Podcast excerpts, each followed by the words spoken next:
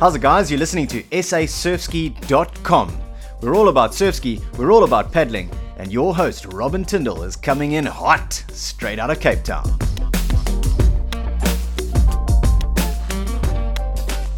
Guys, welcome back to the SA Surfski podcast. Uh, I've been meaning for a long time to get the famous Billy Harker onto the podcast, and now that we're in this crazy lockdown period, I've managed to pin the guy down. He's pretty busy, and uh, he's uh, joining us right now. And if you are a South African paddler, you know who Billy Harker is. He does not need an introduction, but for the international guys that are listening, you probably know who he is anyway. But let me give you a little, little bit of background. And Billy, if you want to kind of flesh this out, if I'm missing anything, then please step in. But I think for me, uh, Billy Harker is Mr. Surfski. In fact, he owns the domain surfski.co.za for South Africa, which is, I think, uh, very apt. Um, but he literally, for me, dragged surfski kind of from a life-saving sport um, into the mainstream and really made surfski what it is in South Africa now. And I think South African surfski has a big influence on the rest of the world. And uh, so as a result, I think Billy's got a huge, huge role to play in that. So he's organized some of the best, if not the best, I think without question, perhaps the best surf ski series that South Africa has seen and uh, really kind of shaped the sport as it is right now. So uh, I think as paddlers, we owe him a debt of gratitude for the sport that we, we get to enjoy right now. Billy, am I underselling you or am I overselling you? Oh, look, I think I think the first thing was uh, is that um, you know I wasn't involved in in um, in the sport going from uh, life saving um, or, or, for, for life saving opening up the sport to non paddlers uh, to non canoeists. Um, so sorry, I'm, I'm, saying this wrong. The, when I first was involved with paddling, the uh, you, in order to paddle surf ski races, you had to be a lifeguard. Um, the process through which the surf ski paddling events were opened up to non-lifeguards. I had no role to play in that, and and there were lots of people that that uh, that laid the groundwork before I, I turned up uh, in Durban and in Cape Town. So I certainly didn't, you know, come uh, from absolute scratch. There were lots of individuals who were, you know, critical to the success of uh, of surf ski paddling, and uh, and in fact in Durban I emulated what the guys were doing in Durban when I first started in Cape Town. So uh, but my timing, my timing was was was fortuitous because uh, because just as I sort of got involved with organizing races, uh, the sport had been opened up to the canoeing fraternity. So, well, th- thanks for correcting that because you know um, I must just point out that I got involved with surf ski right on the tail end of uh, of uh, Billy's um, involvement with the sport. So there's a lot that we're going to talk about today. It's going to be news to me as well. It's one of the reasons, and there is a selfish reason for me wanting to chat to Billy to just to find out what the sport I love so much, what it was like before uh, before my time. So uh, yeah, Billy, thanks for stepping that right there's so much to talk about when it comes to yourself and, and involvement with surfski. You know, we, we, I actually don't know where to start, but maybe the simplest thing is just maybe let's just do it chronologically, kind of starting from the beginning, and let's just work through it and see how we go. So the obvious question to ask, and uh, perhaps it's a bit cliche, but it's a good place to start, is how did you discover surfski as a as a participant, as a sportsman, and how did you get involved? Where, what, what was your background? Um, so what happened with me is that I, I came back from a two years overseas after having studied and into the army and school and stuff. And um, when I uh, uh, got back, it was in February and it was Dusi time. And my brother-in-law, um, who wasn't paddling when I when I left, was now paddling and asked me to second him on the Dusi. And um, I had been on a three-month drinking spree, so I was in bad, bad shape.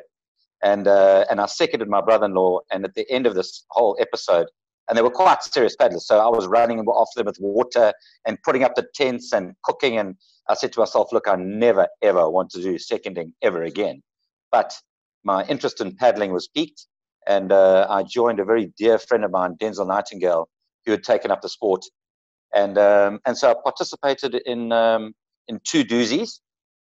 And then um, after that, I actually got a transfer uh, to Cape Town. Uh, for, sorry, before going to Cape Town, um, a chap by the name of Sam Wire. He uh, is the person who originally took all of the KZN paddling races and put them into a series. And, um, and there were 10 races which were run in KwaZulu Natal.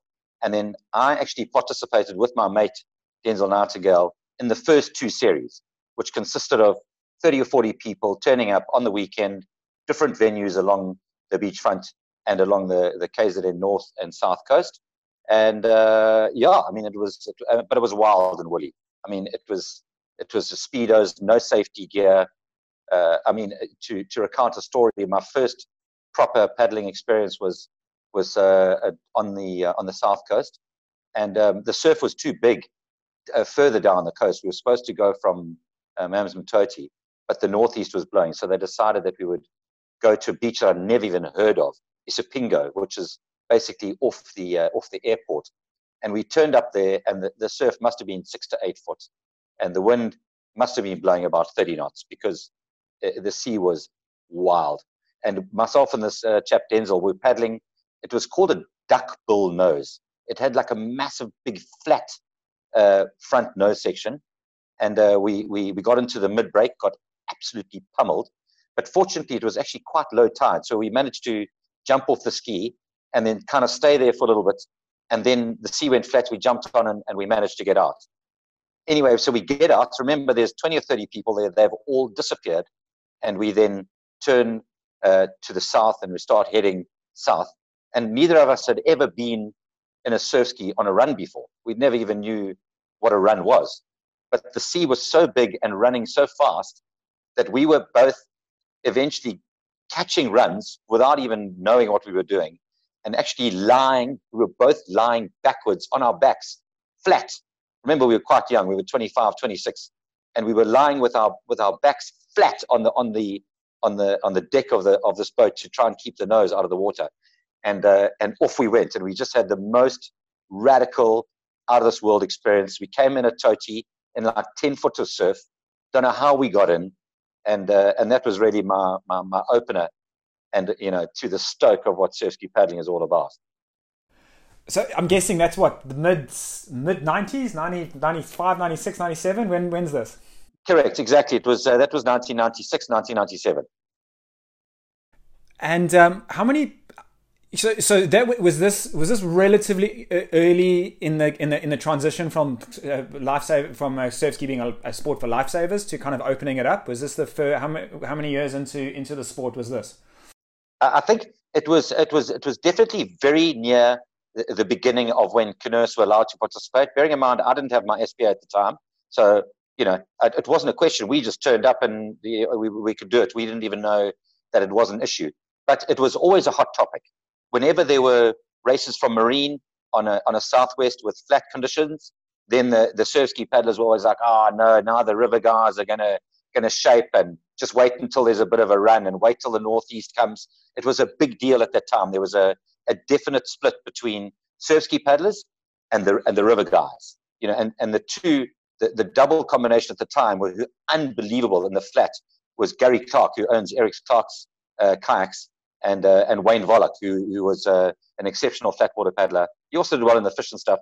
But those two guys in a double, the surf ski paddlers couldn't touch them, and it irritated them to no end when the uh, when the river guys came to the ocean and started uh, you know winning the races and stuff like that.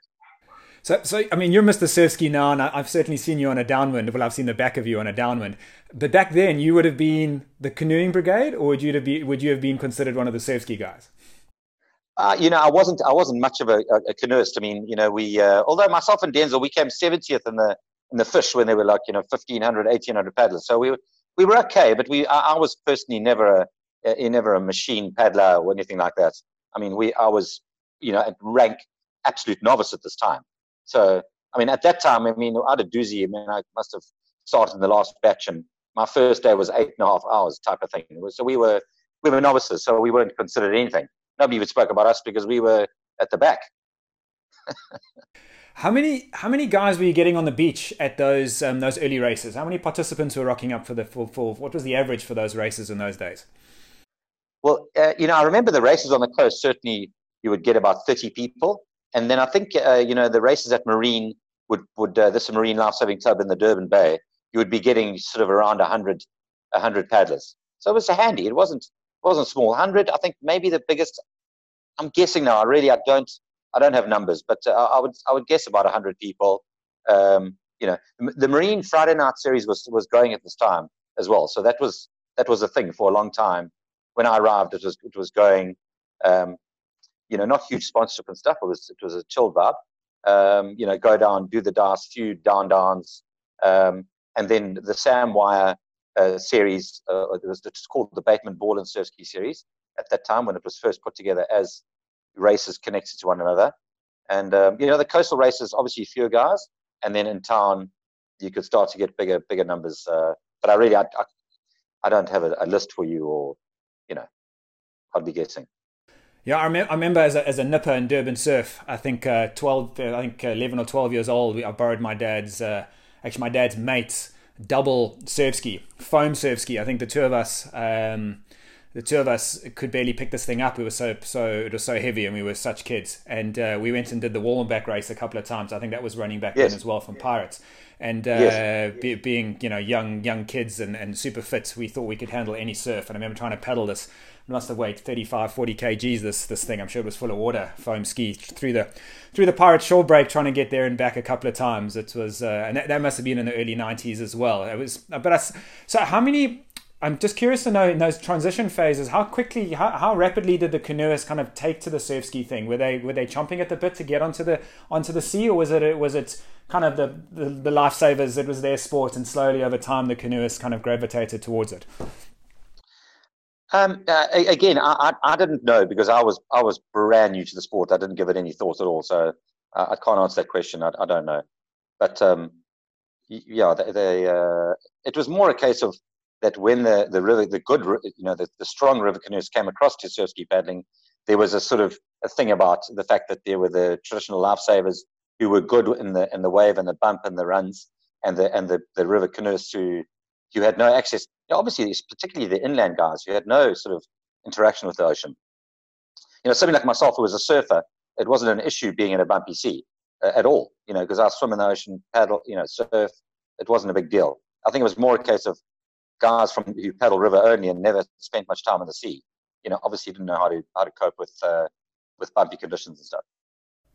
Yeah, you still hear those conversations on the beach to, to this day about uh, the canoeists are going to dominate or the surf skis, the guys are going to get ahead. Um, yeah. Although at the front end of our sport, yeah, it seems that uh, the good paddlers dominate regardless of whether they're in a they're in a rapid and a marathon boat or in a surf ski, they get going.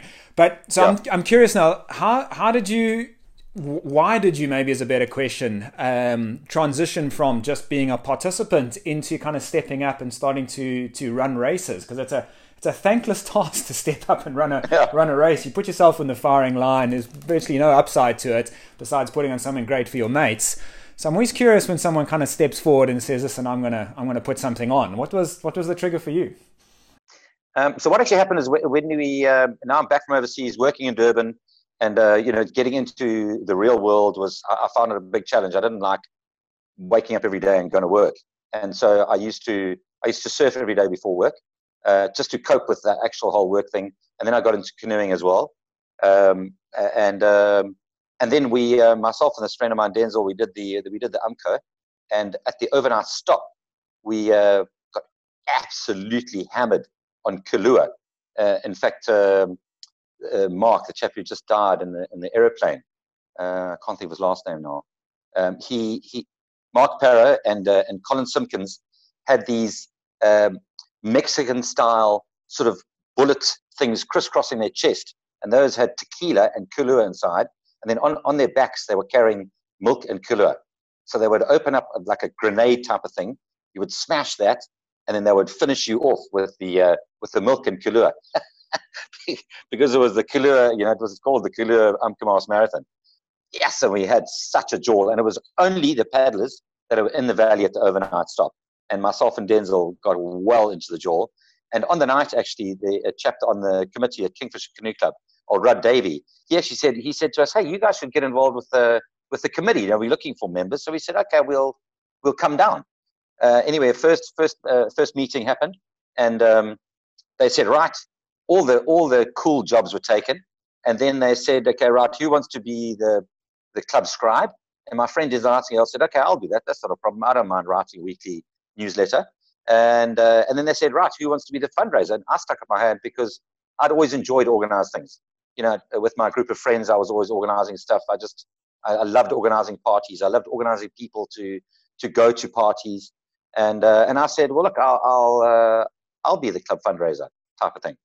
Anyway, it turns out that Denzel was the most uh, amazing club scrub writer you've ever come across in your whole life because he he loved the nuance of people and their interaction and the inside track and the scandal. And he wrote these fantastic emails to uh, to the club.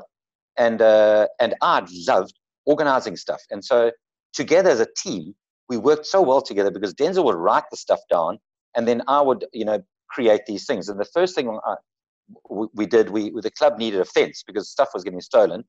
So we we had the fence fund function. And um, for two weeks we handed out flyers saying 10 rand will get you crabs and the club a fence. Of course the oaks didn't know what on earth we were going on about. And um, and then what we put together was uh, was crab racing a crab racing evening. And we had to raise 12,000 rand to pay for the whole fence. And we actually did it. We raised 12 grand on the night. Uh, and it basically is, you know, you put a, a, circle on the ground and you cut off the top of a dustbin and you put the crabs in, inside the box and you lift up the crabs and the crabs race to the side and everybody takes bets on the crabs. But then what you also do is before the race, you auction off the crabs. So each crab, number one to five, gets given a name. Rob Tyndall, out of Cape Town, organizing a race. He's strong on the finish. Who's gonna? Who's gonna? And then people would buy the crab for a grand or two or three or whatever as a syndicate. And then if they won, then they would they would divide the profits. Anyway, so the story doesn't end there because on the Monday morning after we we'd raised this money, I get a call from uh, old Rob Davey to tell me, he said, "Listen, boss, geez, those guys took the took the uh, marquee down quickly." So I said, "They took the marquee down already." Anyway, so I raced over there, blow me down. Oaks had stolen the flipping marquee, which cost 12,000 Rand to replace. so, so yeah, so anyway, needless to say, the club does actually now have a fence, but uh, but that that crab racing uh, event went on for another 10 years after that, and uh, also did a, a, a legendary Christmas party at the club. I mean, it's just a jaw that's never been repeated. And if you go there, the club still has the pictures of these events on the wall. So there were two amazing events, and I, I got a huge amount of satisfaction out of it. I didn't realize at the time how meaningful that actually was, but um, I did. I just really enjoyed organizing things. I loved organizing parties. I loved communicating with people. I am, you know, I am intrinsically excited about that type of stuff, and um, and as it turns out, it, it's it's something that I, you know, that later on down the track would be how I decided to actually give this whole Surfski thing a crack. Well, well, that I mean, tell us that transition. So, how did you go from from from having from having people bet on the fastest crab to putting together you know what what became possibly you know the biggest most successful surfski series perhaps the, the world has seen? In my world's fairly yeah. small so maybe I'm, I'm, doing if I'm, i apologize if I'm giving some other races out there uh, an injustice there. Uh, but certainly a South African contest you know. So what what was your first what was your first surfski race? Was it done for King, Kingfisher Canoe Club no so what happened was I actually um, I got uh, I got a I got a transfer to Cape Town. And um, and then when I turned up there I um, I basically was looking for things to do, and and um, you know, I didn't have a ski at the time, and I didn't you know I didn't know anybody that paddled in sea, and I just when I arrived, I basically got into I did Argus initially when I arrived, then I then I took up running, and I did the uh, the nine and a half marathon. This is now into winter, and and in Cape Town in winter, I mean, I, I, the furthest thing from my mind was paddling because I just couldn't believe that anyone in their right mind would actually go paddling in the weather and we had a particularly rainy winter that year. Uh, at the end of of, uh, of winter, I went to Milnerton Canoe Club, which was the closest to where I lived. I lived in, uh, in Camps Bay, and I arrived uh, at what I thought was the start of the paddling season. And I went into the club, and they said, "No, no, no, actually, we're closing tonight."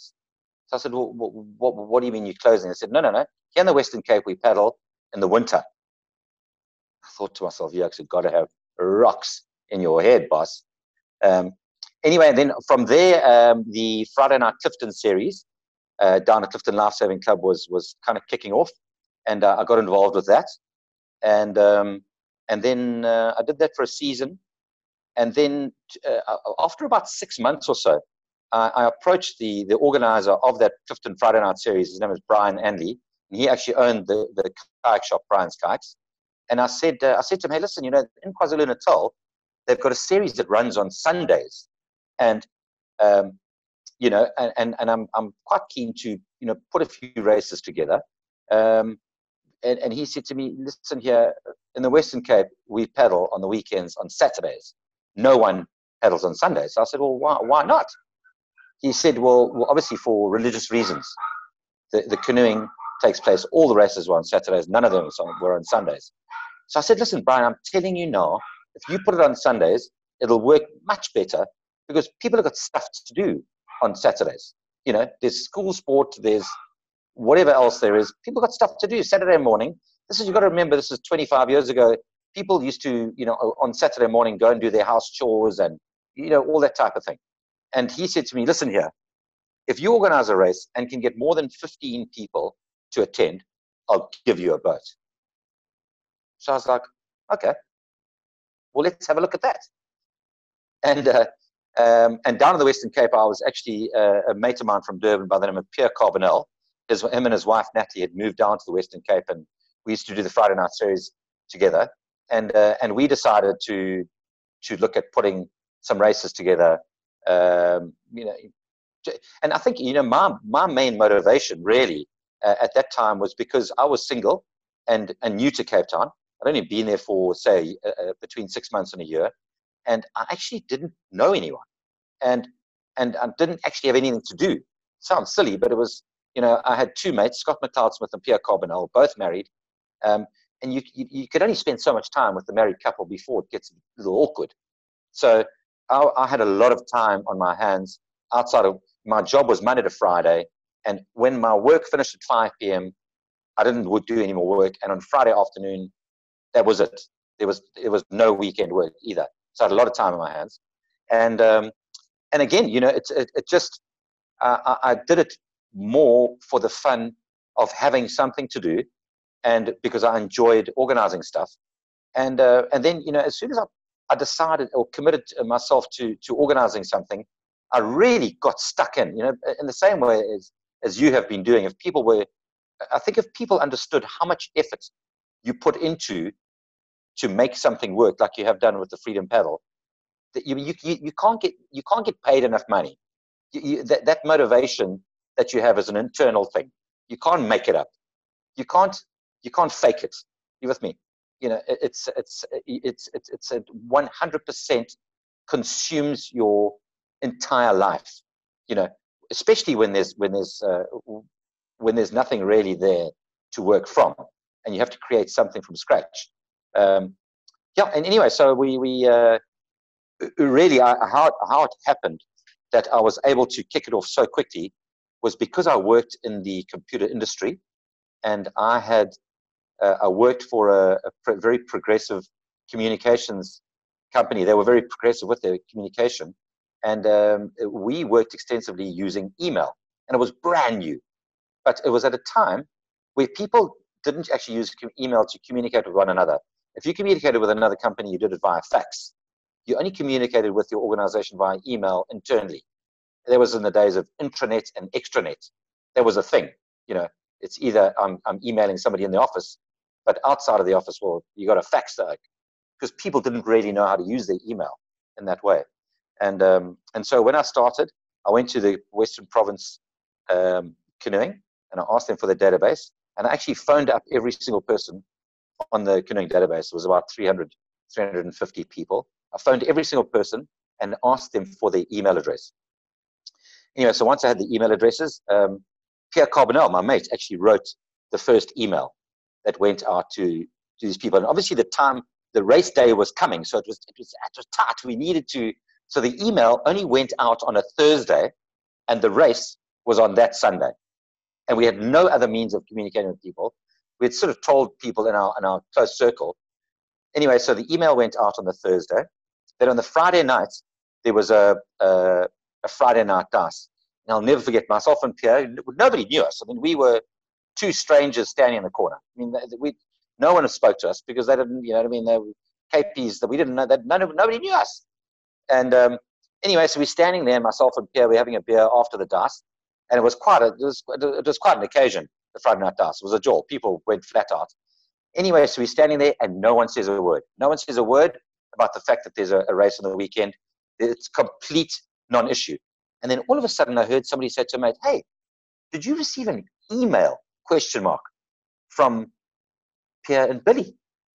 And the guy said, "Yeah." Hey, and I was like, "Yes, how, how did they do that? How did they actually send us an email?" And then went to the next guy. Hey, did you get an email? Did you get an email? And next thing, the whole room was was talking about the race, and I just myself and Pierre were absolutely flabbergasted.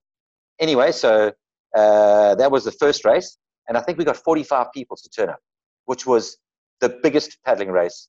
You know, it was huge. It was like people couldn't believe it, and we went from 45 to 65 to 80.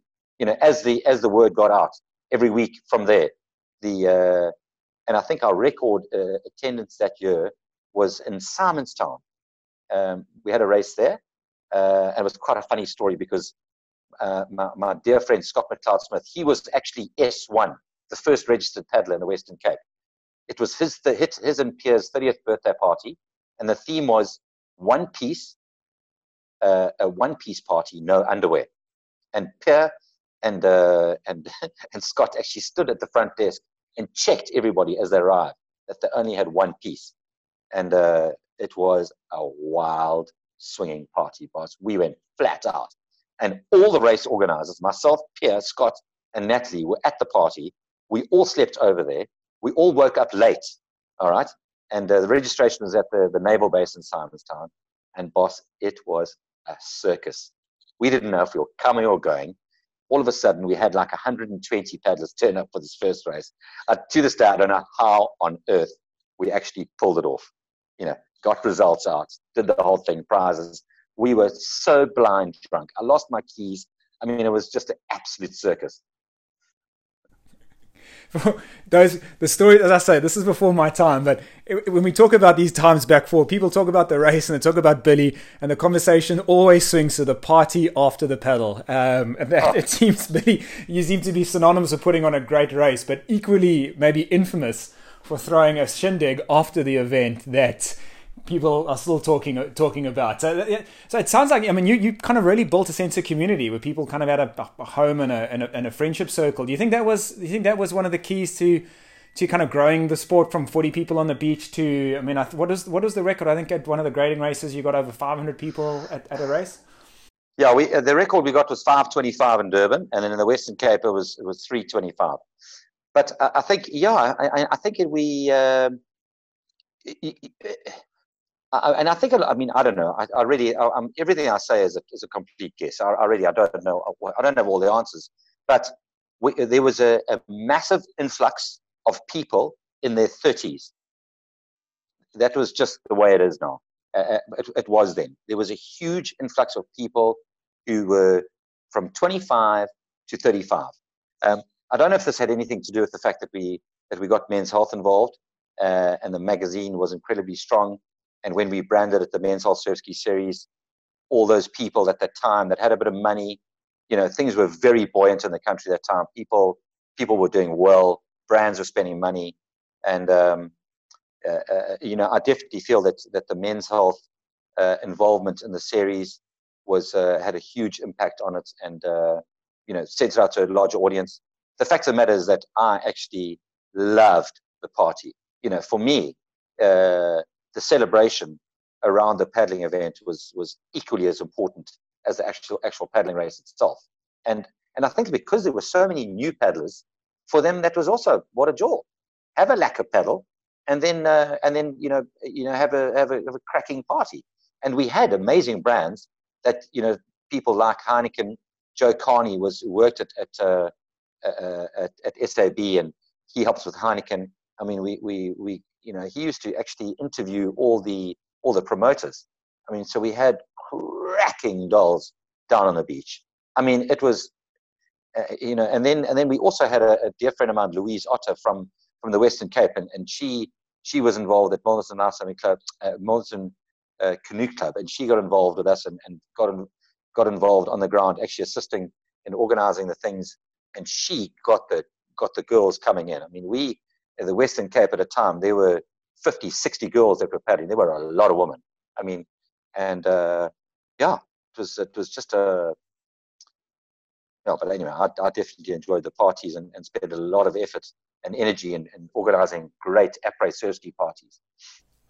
So, so Billy, wind it back a little bit. So you, you, we're back in Cape Town now. You've been asked to do that race. You know, the, the email story. We didn't know we had kind of South Africa's kind of Bill Gates amongst the paddling here, uh, kind of launching email as the as the communication channel here. Um, so when it, when it, is this like the, is this like the late nineties? And and where was that first race? Which beach did you run it from? Uh, so the first race was it uh, was 1990 about 1998. Um, you know, actually, I, have lost my calendar that I had on the wall, but I seem to remember we did a Clifton Milnerton, something like that. We did like a, you know, we used to just do races from wherever, whenever.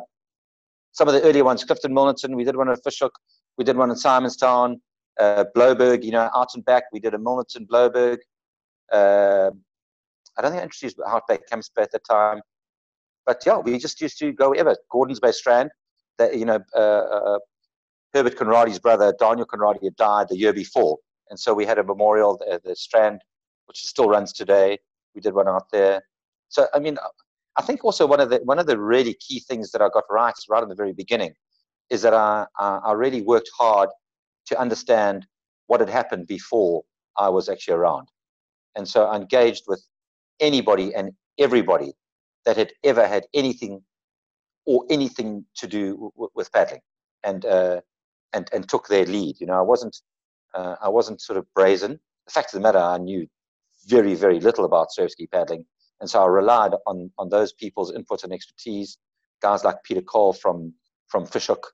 Um, there was a, a, Tom guy from Strand. Tom, uh, you know, if, every single person that I could lean on for advice and support, I did that, and I, and I sought I sought their input, and um, uh, yeah, so and I was very fortunate that I'm, uh, you know, we managed to to get everybody onto the the same page. It wasn't like that at the end, but certainly in the beginning, we uh, we managed to have everybody pulling in the same direction. Everybody, everybody was excited about it. Everybody traveled. Everybody wanted to be at all the events. There was no, there really was no, um, how can I say, tribalism or clubism or anything like that. Everybody traveled everywhere. Um, and I think, particularly in Cape Town, um, it was easier to travel around because the, the, traffic wasn't such an issue. You know, to go and do the Milnerton uh, to Milnerton, uh, Wens and out uh, from Camps Bay would be a 15, 20 minute drive, no problem during traffic hour. You know what I mean?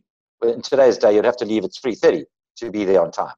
Um, yeah, so yeah, definitely a key thing. If uh, you know, I'd say to anybody, if they ever want to do anything like this ever again, you you know, take a lot of time to seek the counsel of anybody who's had any type of input, and and also give those people credit wherever you can. You know, I still to this day I talk about Greg Bennett from Yamaha in Durban, Sam Wire, the late Sam Wire from Amanzimtoti, you know, Anton Fouché, you know, older Ross Poacher, all these guys put so much time and energy into the sport, and um, you know it's so important to to give the give the credit where it's due. You know, uh, as I said, Brian Andy, this guy, he organized all the races in Cape Town.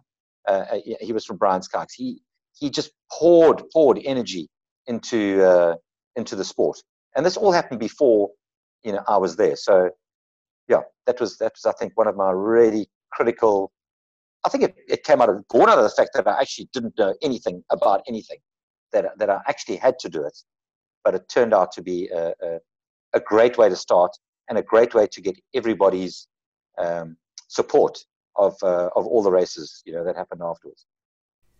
Well, maybe this is a good time for me to give a shout out to you, Billy. I mean, we we uh, we kind of employed that tactic with the Freedom Paddle, and you and I had uh, quite a few long chats about Freedom Paddle when it was just a just a germinating idea in my head. So um, yeah, yeah thank, thank you to you actually for your time and, and, and, and guidance with, and still to this day being involved with the race.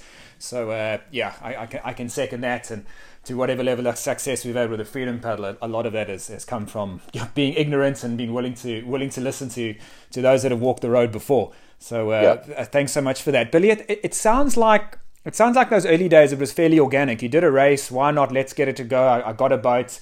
Uh, actually, I want to know if you ever got that surf ski, and then you did it again the next week because it worked well. When did it kind of formalize, uh, or, or, or was it or was it your intention right from the early days to to formalize it?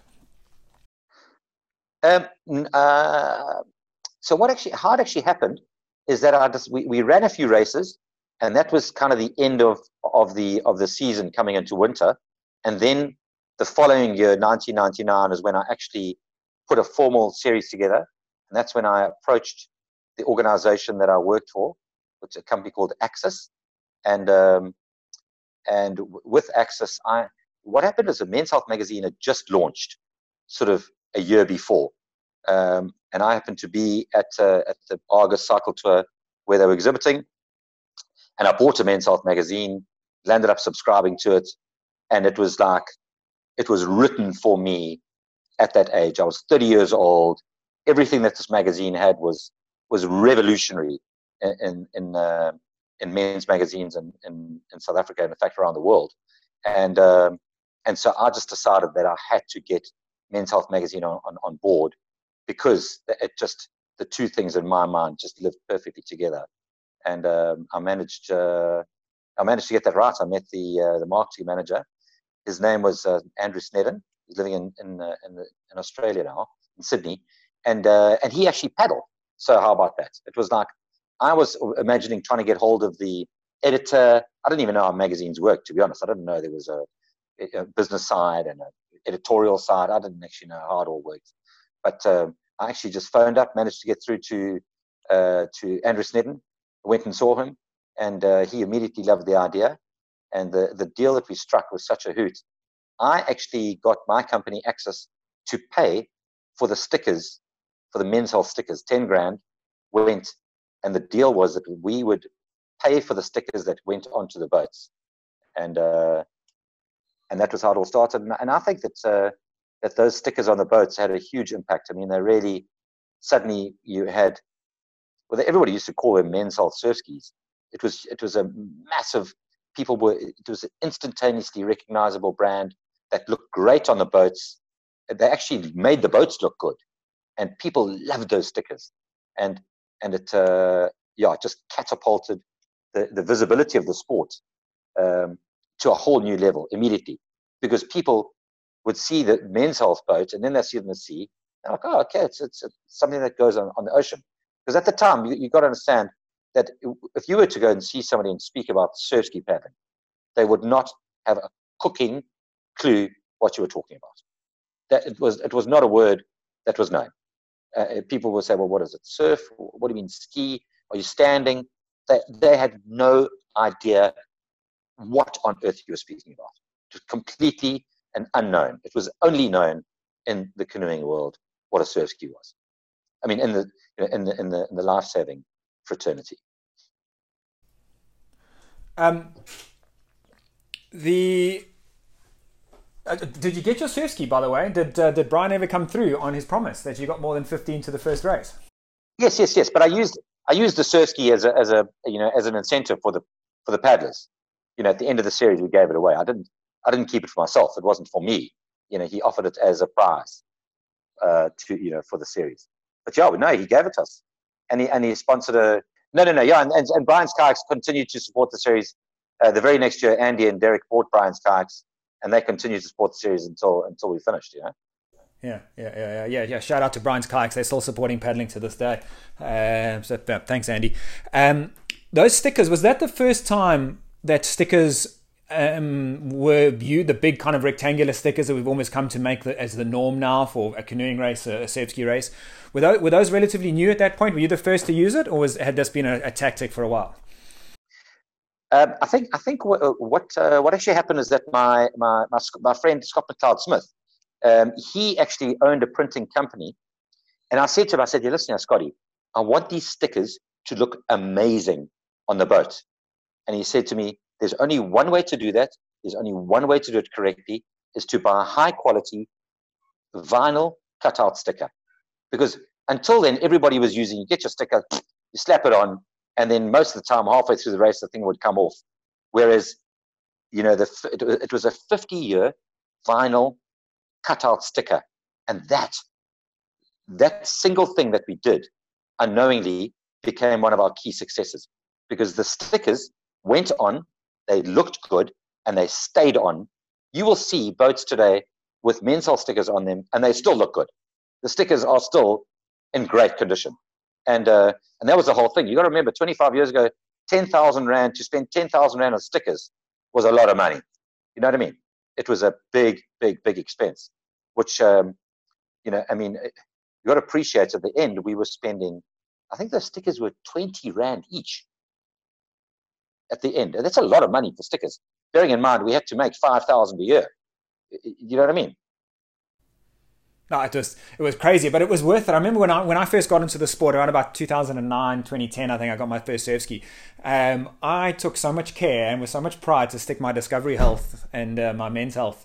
Uh, actually, I'm not sure if Men's Health was involved. I don't think it was. I think it was just Discovery Health in the latter days. Um, I, you know, the cut out and get it and stick it on properly. I think I probably took about three hours in my back garden at home and I applied it with pride because I felt like I was a member of a tribe now. You know that I belonged. So yes. um, yeah, I think that was magic yeah, it was it was definitely it was definitely a, a, a, huge success, and it amazed me for for 15 years no one else did it, and I just I sort of thought to myself, I cannot understand why the other guys are still handing out, you know, these lame stickers, and and and people don't. It's just weird. I don't know. Uh, to me, to me, there was a huge important factor that that that that really worked so so well for us, you know, and, and the stickers stayed on for years and those moving billboards, you know, were, were huge value for the for the sponsors. Yeah, we still now have with Freedom Paddle, we have our sponsors um, uh, saying saying to us, um, you know, got to do stickers like the Men's Health Days, you know. So you've definitely yeah. set a standard there for the rest of us to uh, try try and maintain. But I'm watching the time here, and uh, I know the the guys listening here of uh, well, mind you, they're perhaps in lockdown, maybe you've got nothing better to do. But uh, we've got a lot of ground to cover, so I want to jump ahead, Billy, and I want to talk about how how did how did this now jump from Cape Town to Durban?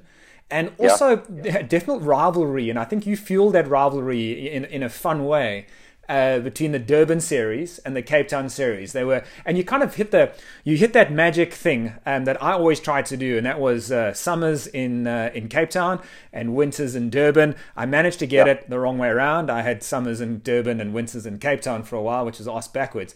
Um, but you you pulled that off. How how did you create this kind of nationwide series? Um, how, was that just because you're originally Durban, right? You're a Durbanite um, originally. Yes. Yeah, I was, I was brought up in Durban. As I said earlier, I got a transfer to Cape Town. And so I was in Cape Town for two years. And then um, at the after working for the company for two years and running the series for one year, just for you know, in the beginning it was I just did it for fun. It didn't. It wasn't. A, it wasn't a paid job. Um, and then at the end of uh, of two years, I actually went on a skiing holiday to France. And just before the just before I left, I uh, got together with my boss. It was early uh, you know, early to late January, and he said to me, "Oh, what do you have planned for next year with the staff and whatever?" Because I was sales manager, and I actually turned around to him and I said, "You know, Mark, I actually don't have any plans for the staff." He said to me, "What?" I said, "I am so consumed with the surf ski paddling thing, and it's going so well, and people are loving it. So I'm getting so much positive feedback."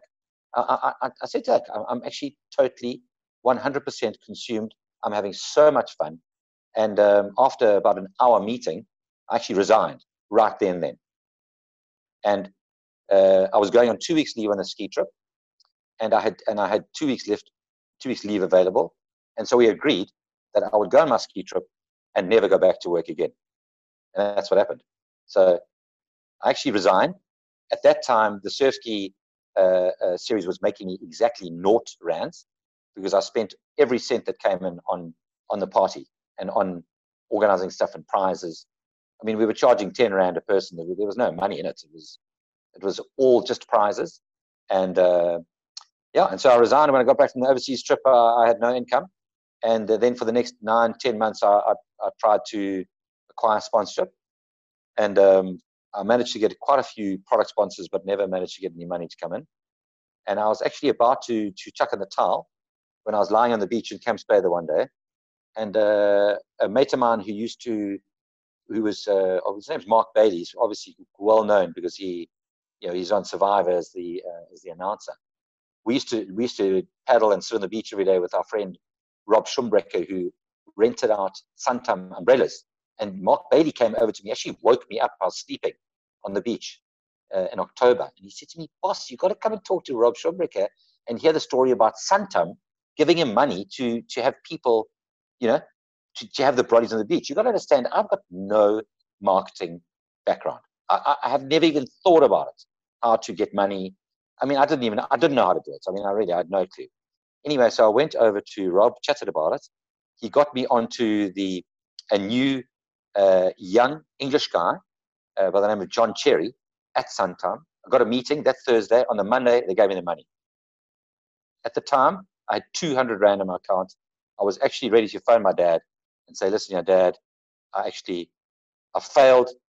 I've got to come home and you need to buy me a ticket because I've got no money. And uh, that's how close it actually got.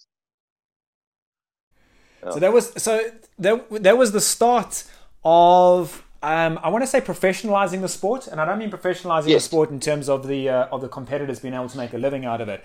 I'm talking about kind of elevating the sport from the point of it was you know kind of run by clubs and volunteers to actually turn this into uh, a way of you making money. I think you were the first person, if I'm not yes. mistaken, where your sole income was out of surf ski and races and, and everything that kind of spun out from from from then. Yeah, and I tell you, Rob, this is actually a very, uh, a very key story, actually, because what what was happening to me all the time um, when I was doing it for fun. Okay, so I, I worked at this company, and we're actually I was making proper steam. You know, was, you got to understand, I was living in a communal house, paying one thousand rand rent, and I was pulling down like proper double figures. You know what I mean? I was earning big ammo. I had a small car, and all I had to do was pay one thousand rand rent and jaw, and and uh, so I had no issues with money and the surfski paddling thing was was my entertainment. And um, and all the time, people would say to me, "Oh, Bill, I see you. Yes, you must be making a mint out of the surfski thing." I was like, "No, I mean, geez, I'm charging ten bucks. I'm giving away more than what I'm getting in." And, but it kept on getting played back at me. Kept on getting played back at me. And I said to myself, "Shit! If the next person that tells me that I'm earning money out of this thing that I'm actually working on, yes, I'm having fun. You know, yes, there's money around. I mean, I, I, I sometimes have to put in, you know, and then truth nuts, a good mate of mine, Mark Duncan, he said to me oh, with a wink, he said, "Ah, oh, oh, but you must be doing all right out of the surfski thing." I said to him, "No, I mean, I, I, said I don't even count the money. I just take it and I give out prizes. I, I buy prizes. I pay whoever I've to pay, and we come to the next week, and, and and that's it, type of thing." Anyway, so I went back. Bearing in mind now that I've got the email thing going now, the email I'm sending out these emails, and it was really was was driving the the the, the communication was great. I mean, it was people used to read them. It was a highlight. And, um, and I said, right, we've got to the end of 20 races. Okay, this is now in the end of March. I've run, I think, between 20 and 25 races, and there was 5,000 Rand in the pot. I said, I'm taking that 5,000 Rand, and for this Clifton Friday Night Dance this Friday, I'm buying beer with the money. And I took 5,000 Rand and I bought beers. And all the beers were stacked up in the, on the side there, and everybody knew that this is all the profit from the 25 races. And um, anyway, so the race happened, and I'll never forget as long as I live what happened.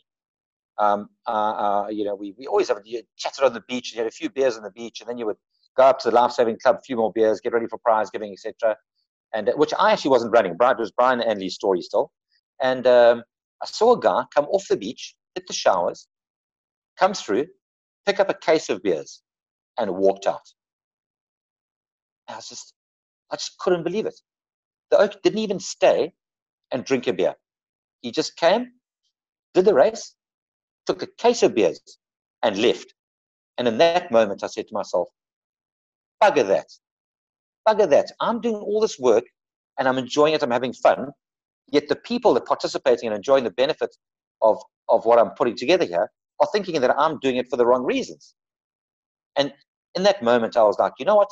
I'm going to actually my next email, I'm going to turn around and I'm going to say, guys, I am doing this for the money. That's why I'm doing it now. I've done it for fun and and it's been great and it's been fun. But now, now I'm going to do it for money. And then I also went on to explain how I was going to do it. And I said, what I'm going to do, every rand that comes in from paddlers is going to go back to paddlers in paying for race expenses, paying for prize money, and, and you know, that's basically prize money and race expenses. All my income I'm going to derive from the sponsorship. So I'm going to effectively use the Surfski series as a vehicle through which I pay myself, but I'm going to get the sponsors to pay me. All the money that you guys give me goes into race expenses, and and I think it was it was it was a it, it worked really well because I never ever heard that story ever again about anybody thinking, oh, this guy's here. He's, look, I mean, he's got 200 people on the beach, and, and that's 200 times 20 bucks. And and what about that series fee? And ah, oh, the sponsors are giving him everything, and he's just, you know, he's just, you know, cleaning us up type of thing. And um, and so that that uh, this all coincided with me deciding because at the end of that season was the January February where the series ended, and then I, I then resigned in the February, and then started started trying to find sponsorships for that October. That that that actually happened in March when when uh, I decided that I was going to, you know, make it clear exactly how I was going to go about doing this thing and, and what I was going to do. Yeah, I mean, sadly, um, a, a, hint of that has crept back into the into the sport. Um, and uh, you know, I've always been of the, of the opinion that you know, if you want something to be truly world class and stepped up, you need to make it professional. You know, you know, if you pay peanuts, yeah. you get money, monkeys. And there's some fantastic volunteer um, setups there, and some really great races in South Africa that run purely on a volunteer basis. And, and real hats off to that, and they do a great job.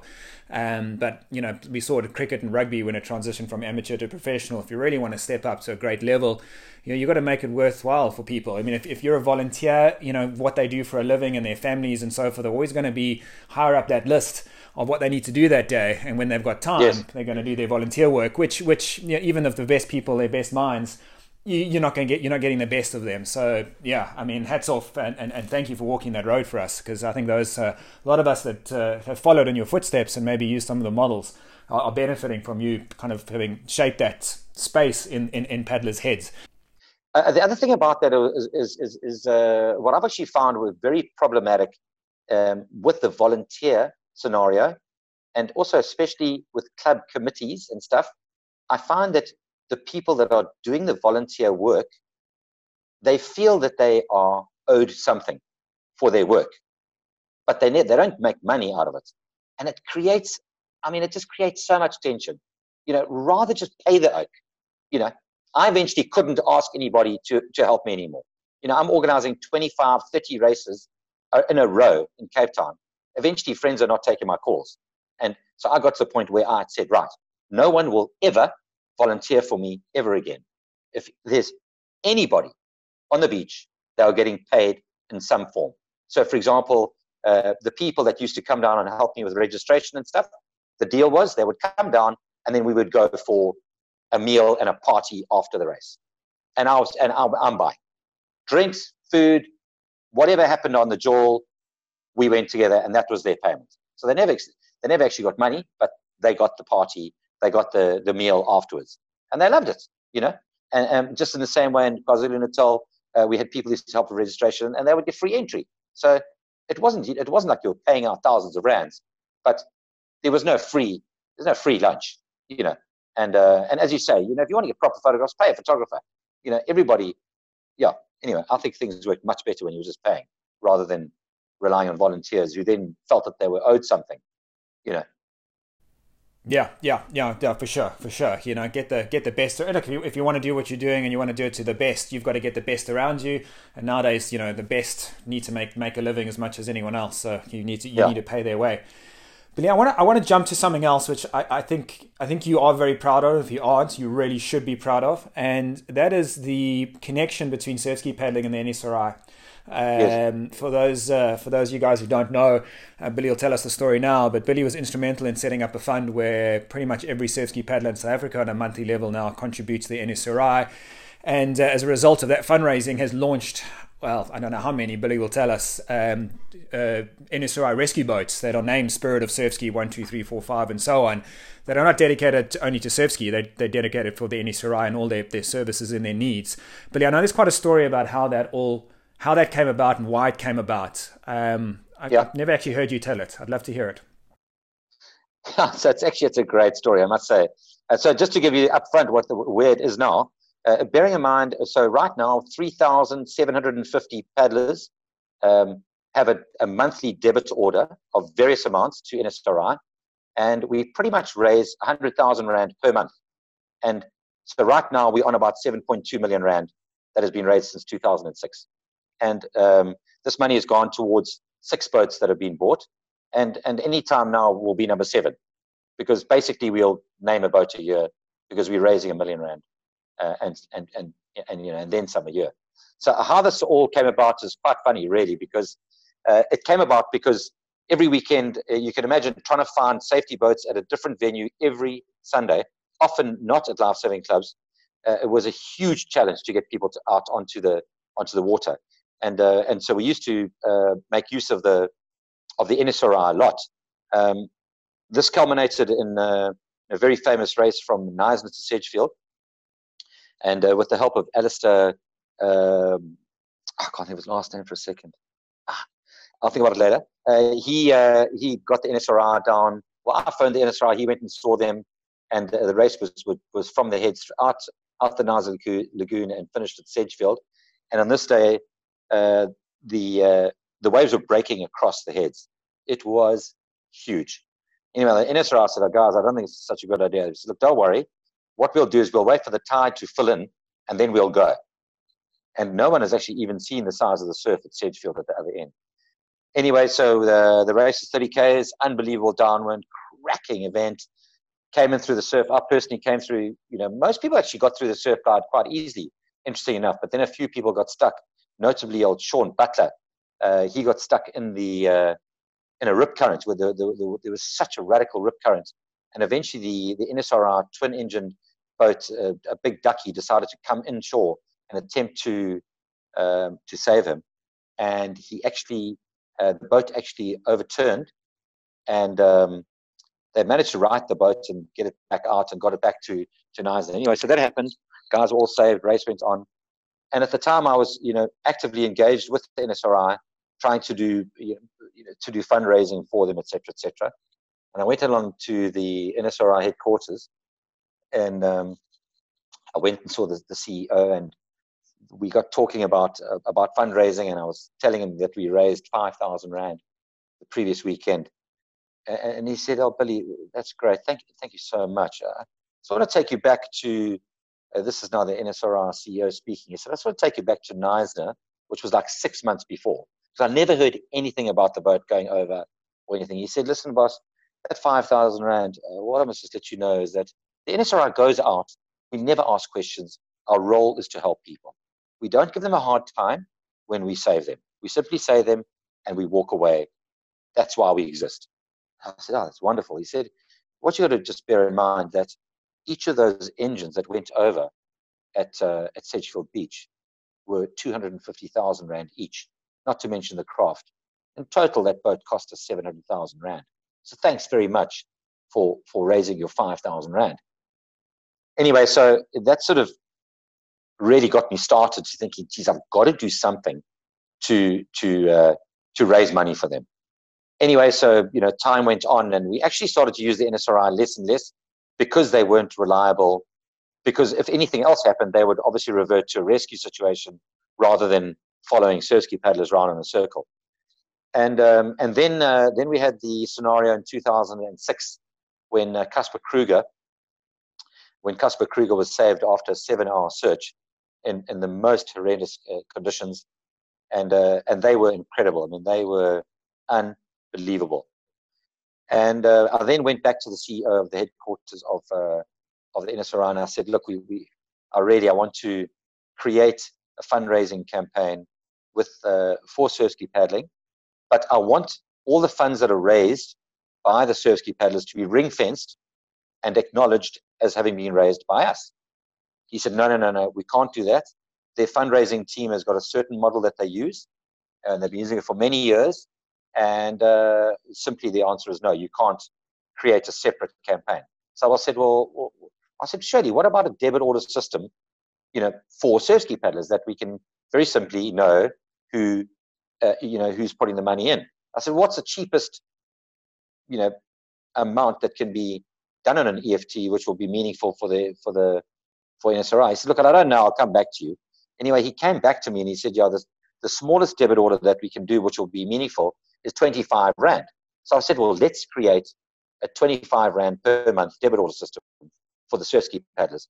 And, and he reluctantly agreed because it meant that they would have to actually go to their fundraising team and create a whole new, they'd have to teach 100 people how to phone out with this new offer, which was basically, hi, I got your number from Billy Harker from Surfski Paddling. Uh, we recently saved the life of Castle Kruger, and we wanted to start a monthly debit order campaign to raise funds for the NSRI. Anyway, so eventually, um, after much kicking and screaming, uh, because I didn't get, I hadn't given them the database yet. I said, look, I'm only giving you the database if we can do it this way. And eventually, they they relented and agreed, and uh, and it's been a smash hit, you know, out the park success. Um, and they've uh, they've given us great acknowledgement for us. Myself and my wife Tracy, we we get invited often to the to the events. We've uh, actually achieved uh, received a very you know the most prestigious award that the NSRI gives. It's called the Marion Martha Award or something for uh, for service to the NSRI. So it really has been an amazing um, amazing campaign.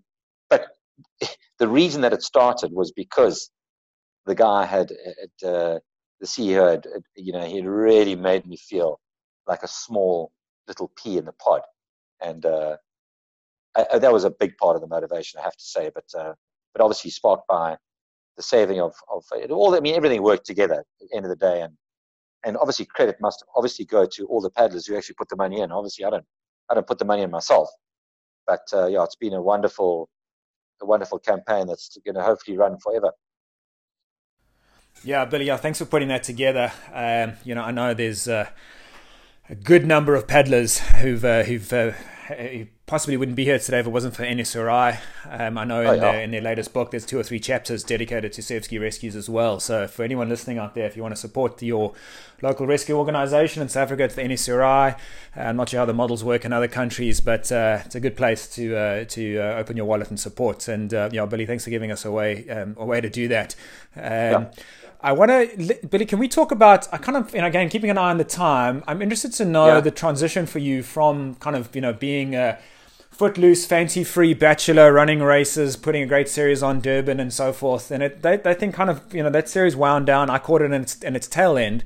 And you've obviously transitioned yeah. from those days to a, to a husband, to a father of I think 704 kids. I'm not sure. Last time I checked, there were so many running around. Um, you know, what's what brought that series to an end, and how's that transition been from you? A bit of a bit of a personal question, I suppose. Uh, but give us uh, give us what you feel comfortable sharing there. Yeah, yeah. So so basically, we uh, a few things happened with the Surfski series towards the end. I would say the, the biggest thing for us.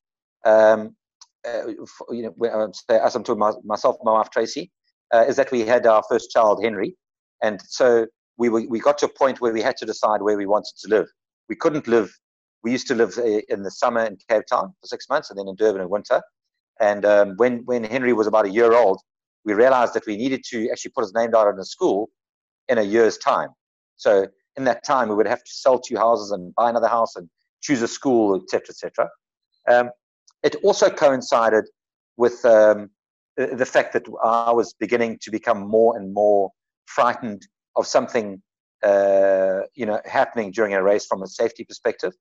Uh, it was during a time where people were very blasé about about safety, and we were driving this whole wearing life jackets, leash, cell phone.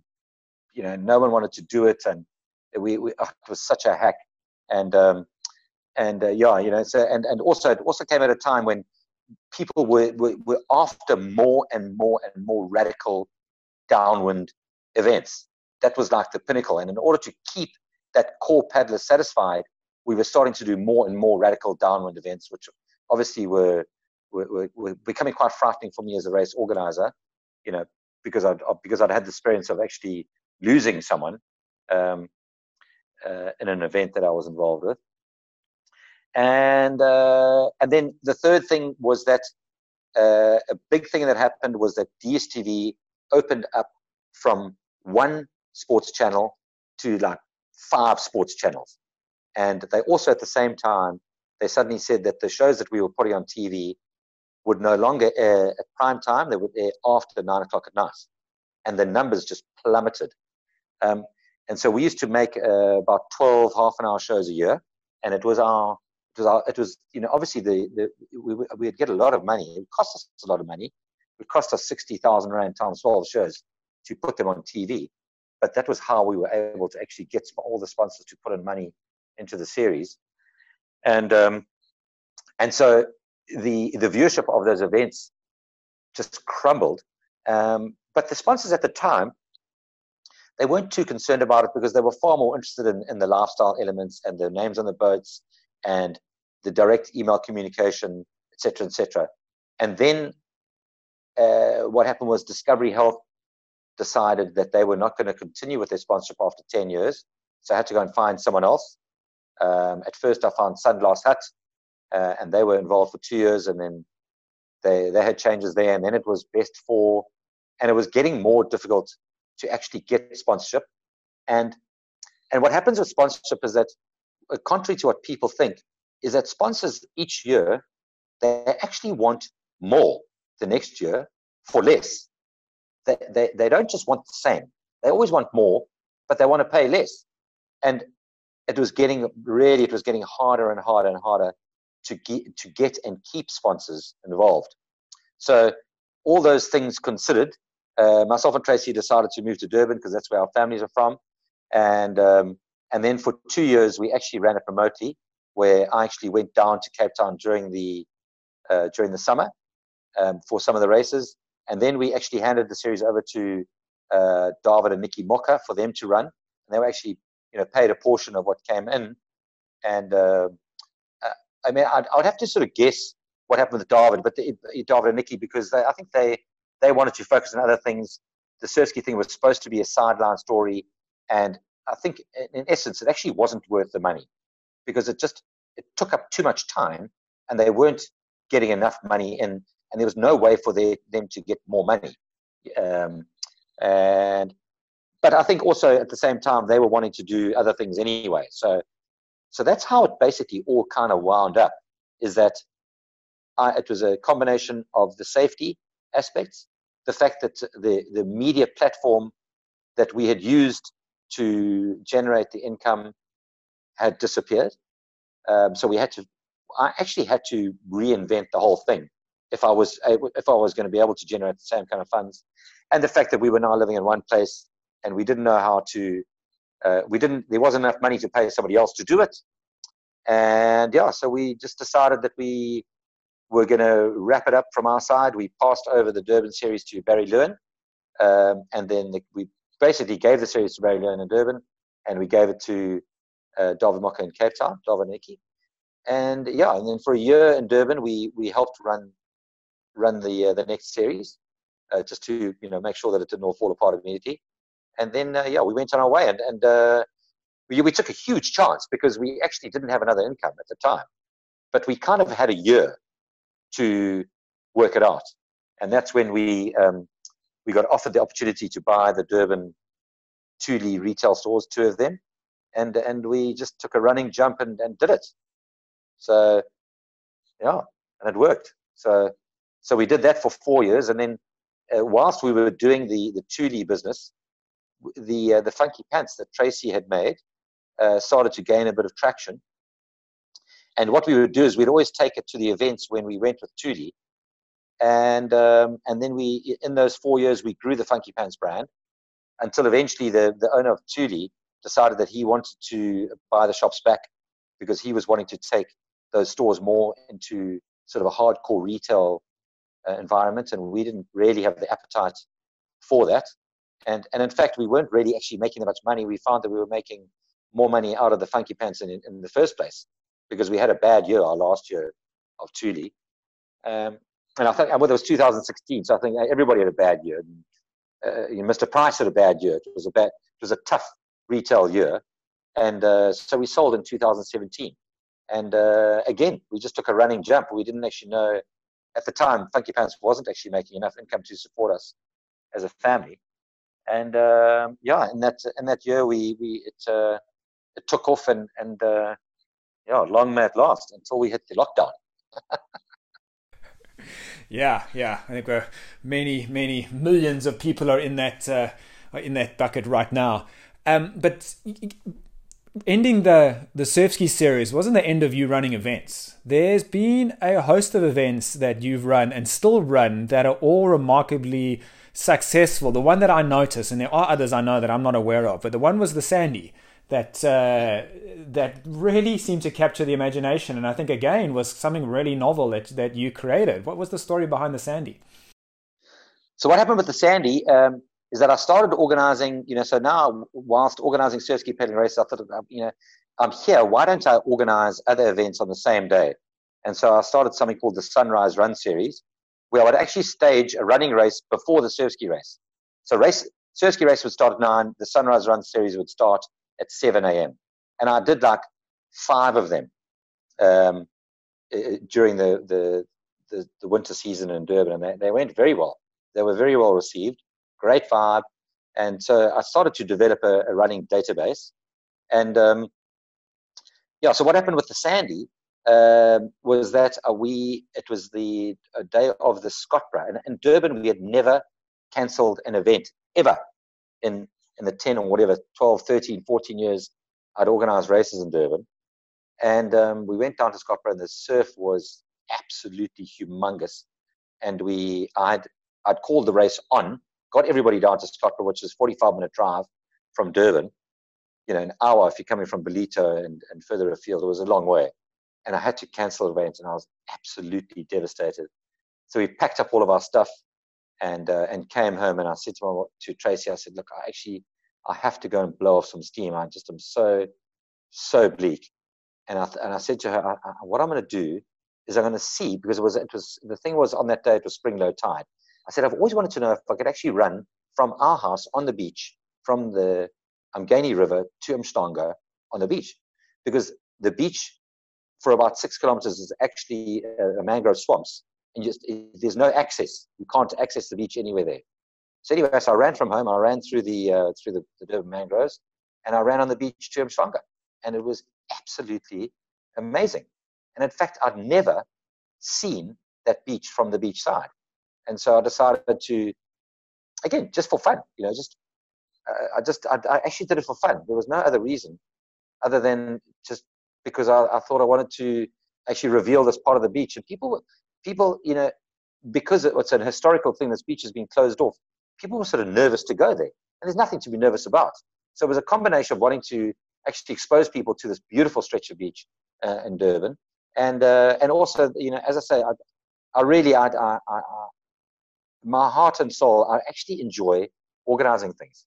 It, I get a lift out of it. I love it when it comes together. It's amazing to enjoy the success of it and, uh, and to, and to enjoy the event with the people that come down and participate. I, I think it is, uh, you know, I mean, you know the feeling. It, it's a lovely feeling. I mean, last year's uh, Freedom Paddle, that, that scene at around the pool, the bar full, the beers flowing, people are happy. It's an, I mean, you, you can tell me, how does that, how does that feel to you?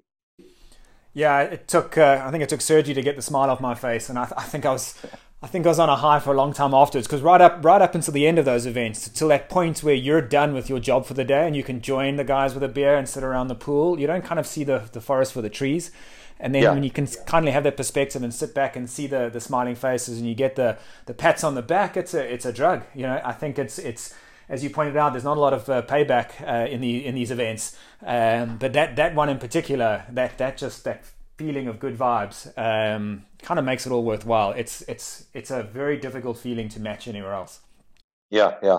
I mean, it's actually it, it, it, one thing that I haven't spoken about is is um, is how I actually decided what was what gave me the the strength to resign from a job and take up with this whole surf ski thing. And uh, one of the chaps that I lived with, his name is Archie McGill he actually said to me, he said, Billy, listen here, if you've got a big decision to make, what you've got to do is you've got to actually find out what, how to make your vocation your vacation. So I said, well, how on earth am I going to do that? He said, you need to understand what it is that makes you sing. What is that thing that makes you vibrate and happy and excited and satisfied? What is it that gives you that feeling? So I was like, well, I don't know. You see, what you've got to do is you've got to sit down with a piece of paper and you have to think back in your life all the occasions that you have felt that feeling, that warm sense of self satisfaction. I think pride is the wrong choice of words, but you know where you've actually are feeling proud of what you've done, because there's no doubt that what what what you've created or what you've done has been well received or whatever.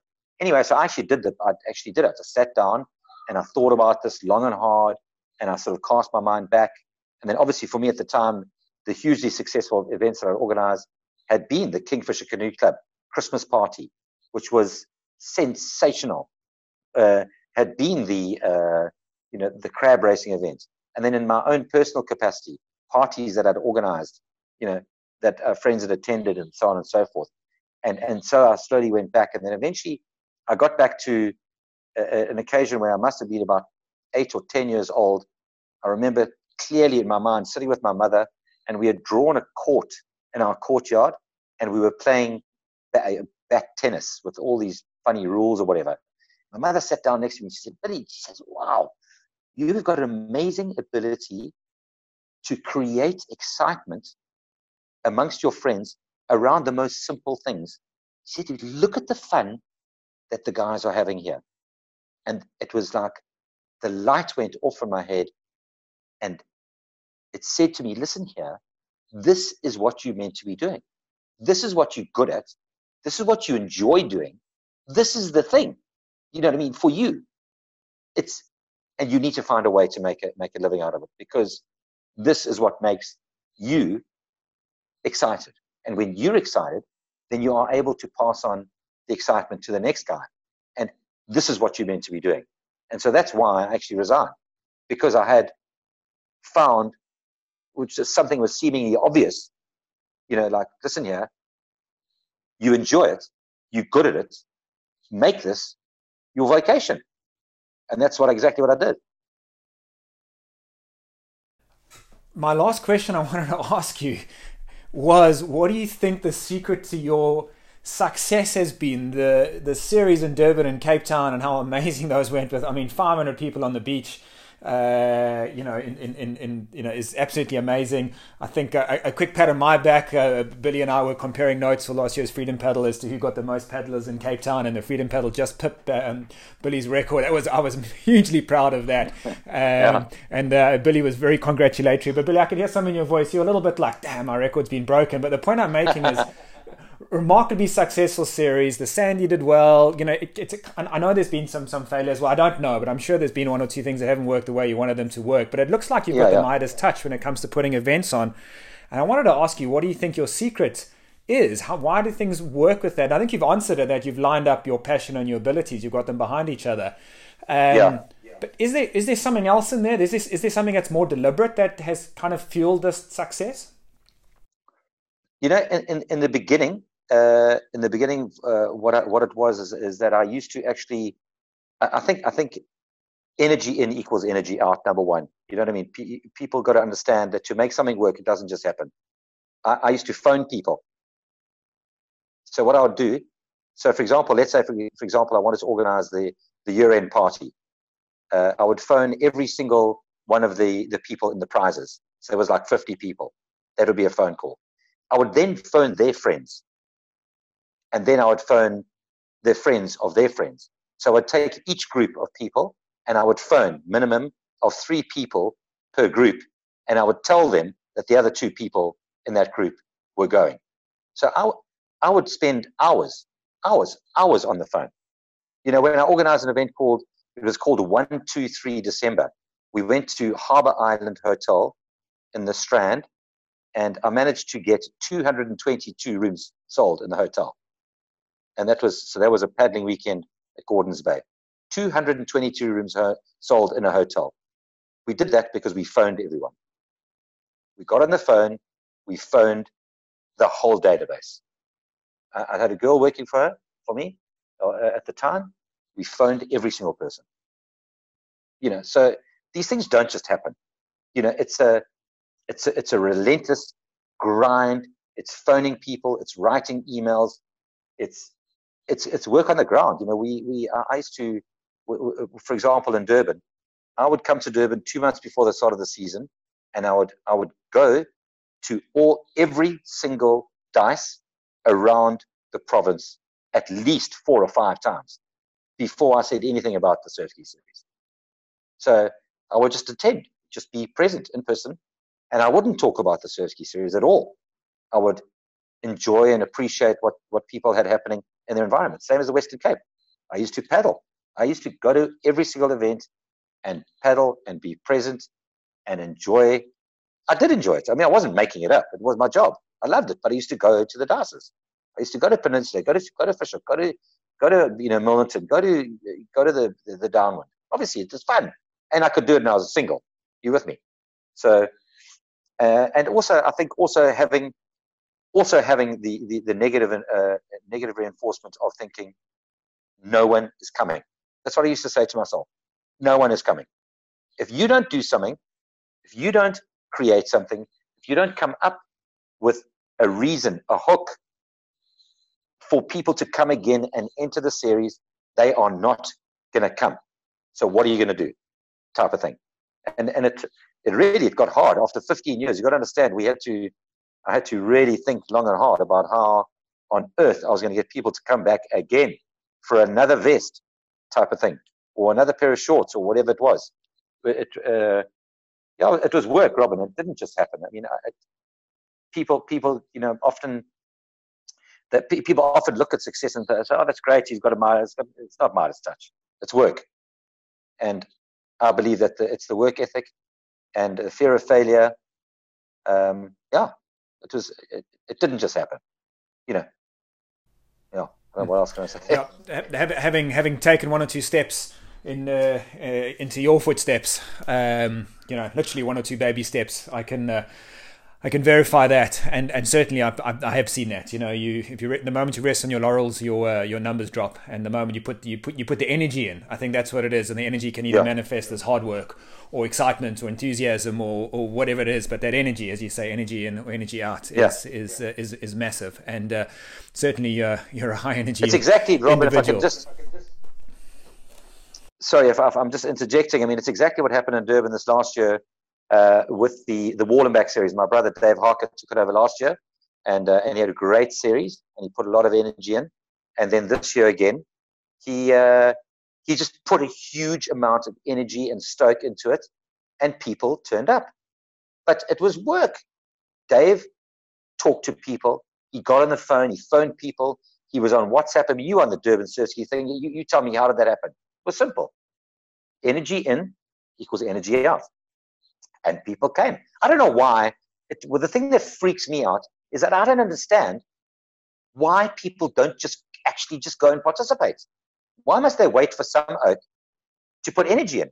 You know, I don't. I don't need energy from somebody else to go down and do the marine surf ski series or or the freedom paddle or whatever. I do it because I want to do it.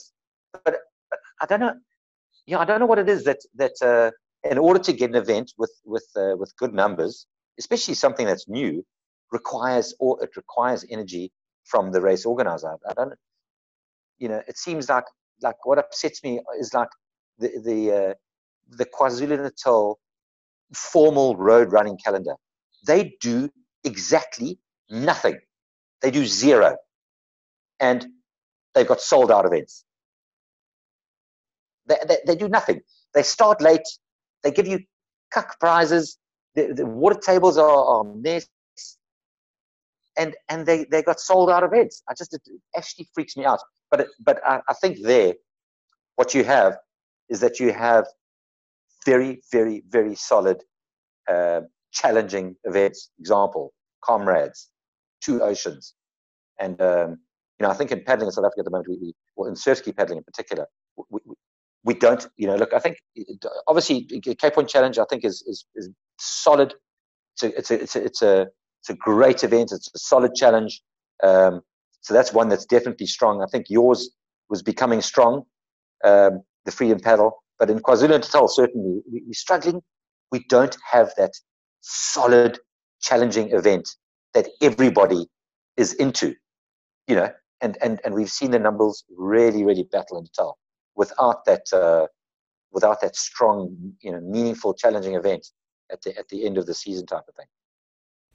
Yeah, I think so. I mean, that's a that's a question we've wrestled off with with a lot. Um, you know, how to you know we do such a great sport on a great you know on the ocean. It's just you know you should we shouldn't have to. Uh, you know, people should just be beating down the door to, to, to come and race and so forth. That they're they're not, and we've been un- trying to unpack that and figure out why why it is. Um, yeah. But yeah, I agree. I mean, in KZN, in the canoeing world, perhaps the Dusi Uh, there's a, a, bunch of races, but in the canoeing world in Durban, it's maybe the Dusi is that anchored event for canoeing, and, and it's comrades yes. as well for road running you know, I think uh, yes, uh, Cape Point fills that, uh, you know, for for the uh, for the the surf ski group.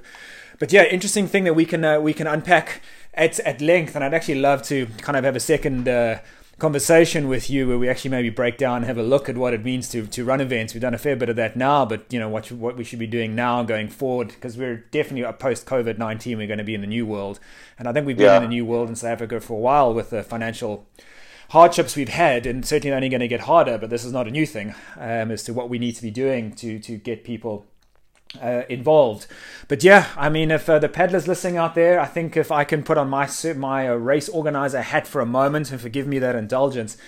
Um, you know the amount of effort and energy that goes on putting the races as a surf ski uh, organizer is tremendous and uh, to have that extra energy to kind of rev up every person to come down and support as well is is a big ask so you know, for the health of our sport, because uh, the races, you know, bring the sponsors, brings money to the sport, sells boats, sells sells funky pants. You know, the whole industry that uh, is built around our sport kind of starts. Uh, with peddlers rocking up to to do races, and uh, yeah, I don't see why we need to be motivated to do a race because you know a race is fantastic. You know, I guess some of the challenges, Billy, might be I can go do a Miller's run today for free and it's stonking, or I can go pay you know 150 rand to do a race at uh, at Clifton or somewhere else where it's not a downwind. You know, which am I going to yeah. choose? But maybe in that environment, we've got to think bigger and go for the health of our sport. You know, maybe we do need to choose and support that support that event. You know, provided the event's putting on a good show, obviously. Um, so yeah. that's my the, my uh, my soapbox for a moment about uh, paddlers supporting paddlers. In fact, that's a that's something I'm quite big on at the moment. A little punt sasurfski.com. I've got a, a business listing going there. If you're a paddler out there, you can go list your business on that for free. Uh, South African business, and uh, I'm, so, I'm kind of calling on other paddlers to use that um, service. And if you need something, go shop amongst your fellow paddlers. And if you need a plumber or an engineering service or a pair of funky pants to paddle in, you know, shop shop amongst our paddling community. Um, but Billy, I want to say thank you very much. We've been going for, I think, coming up uh, an hour and a half right now. Um, oh. th- thanks for for kind of lifting the lid on, on, on what it is to, to be Billy Harker and the journey that you've uh, you've travelled and for sharing. Uh, it's been hang of an informative, and uh, if uh, if Billy's down at the pub, guys, I recommend you go down and uh, and join him. Just uh, make sure you've got nothing planned for the next day, because uh, I don't think he's backed off too much on uh, on enjoying the jaw. Billy, how's lockdown going for you at the moment? With uh, what's it, four four kids, eh? Five, six of you in the house. Am I right? Yeah, we've actually got we got eight of us. We got our my Tracy's folks are here with us, and well, it's actually okay because we we're busy. Working on on the funky pants, we we've built an extension to our garage, so we we're rebuilding the whole uh, funky pants thing in the garage. And then, yeah, during the day, it's obviously the schoolwork is pretty hectic. And uh, yeah, we've been doing P90X as a family, which has been pretty pretty lekker. So we do that every day. It's like a hour and a half uh, in front of the TV, doing all sorts of things: yoga, plyometrics, uh, push-ups, pull-ups, sit-ups, dips, all that type of thing.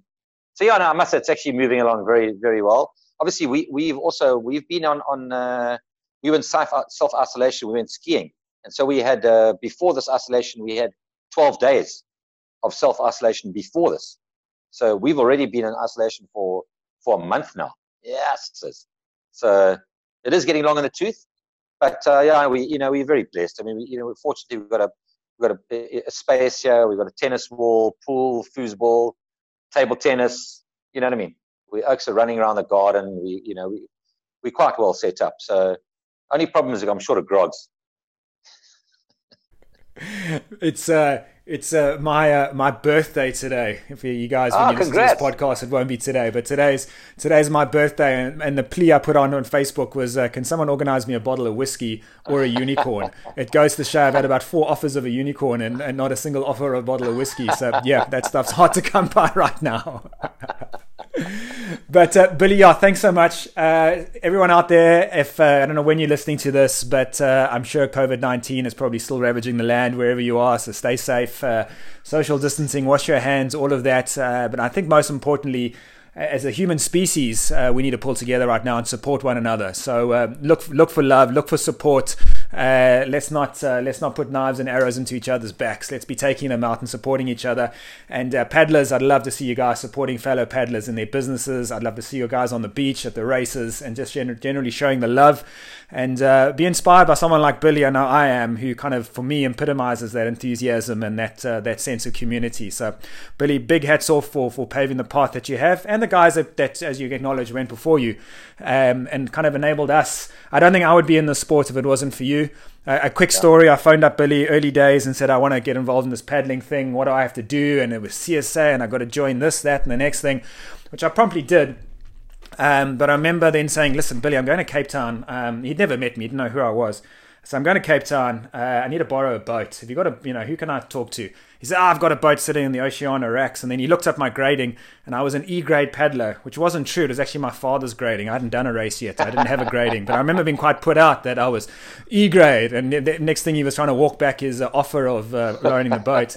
Uh, but he did he did loan it to me. And yeah, Billy, thanks for that. I think it was that yellow. I think it was a yellow Red 7 back in the day at Oceana. I think oh, it's yeah. gone missing nowadays. Yeah. Um, so yeah, you loaned me that. Wow, early days. We're talking, I don't know, 2008, something like that, maybe.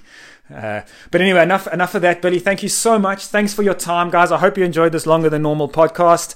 And uh, Billy, best of luck, mate. Thanks so much. Yeah, thanks for thanks for this. It's been fun reminiscing. I appreciate it. Yeah, no no problem. And guys, Billy's definitely around and paddling. I'm still trying to twist his arm to kind of organize the odd race. He's certainly helping us with Freedom Paddle. So, and I don't think he can help himself, as he said. That's where his passion lies. So, uh, yeah, we'll uh, Billy, we'll see you around, and hopefully, uh, maybe we can get you back uh, back organizing races and showing us how it's done in the near future. Sure, I don't know about that. I tried to get him to commit on air there, guys, but I failed. I'll try again later. Billy, you legend, bud. Stay strong, stay safe, and uh, we'll catch you no on problem. the beach. Okay.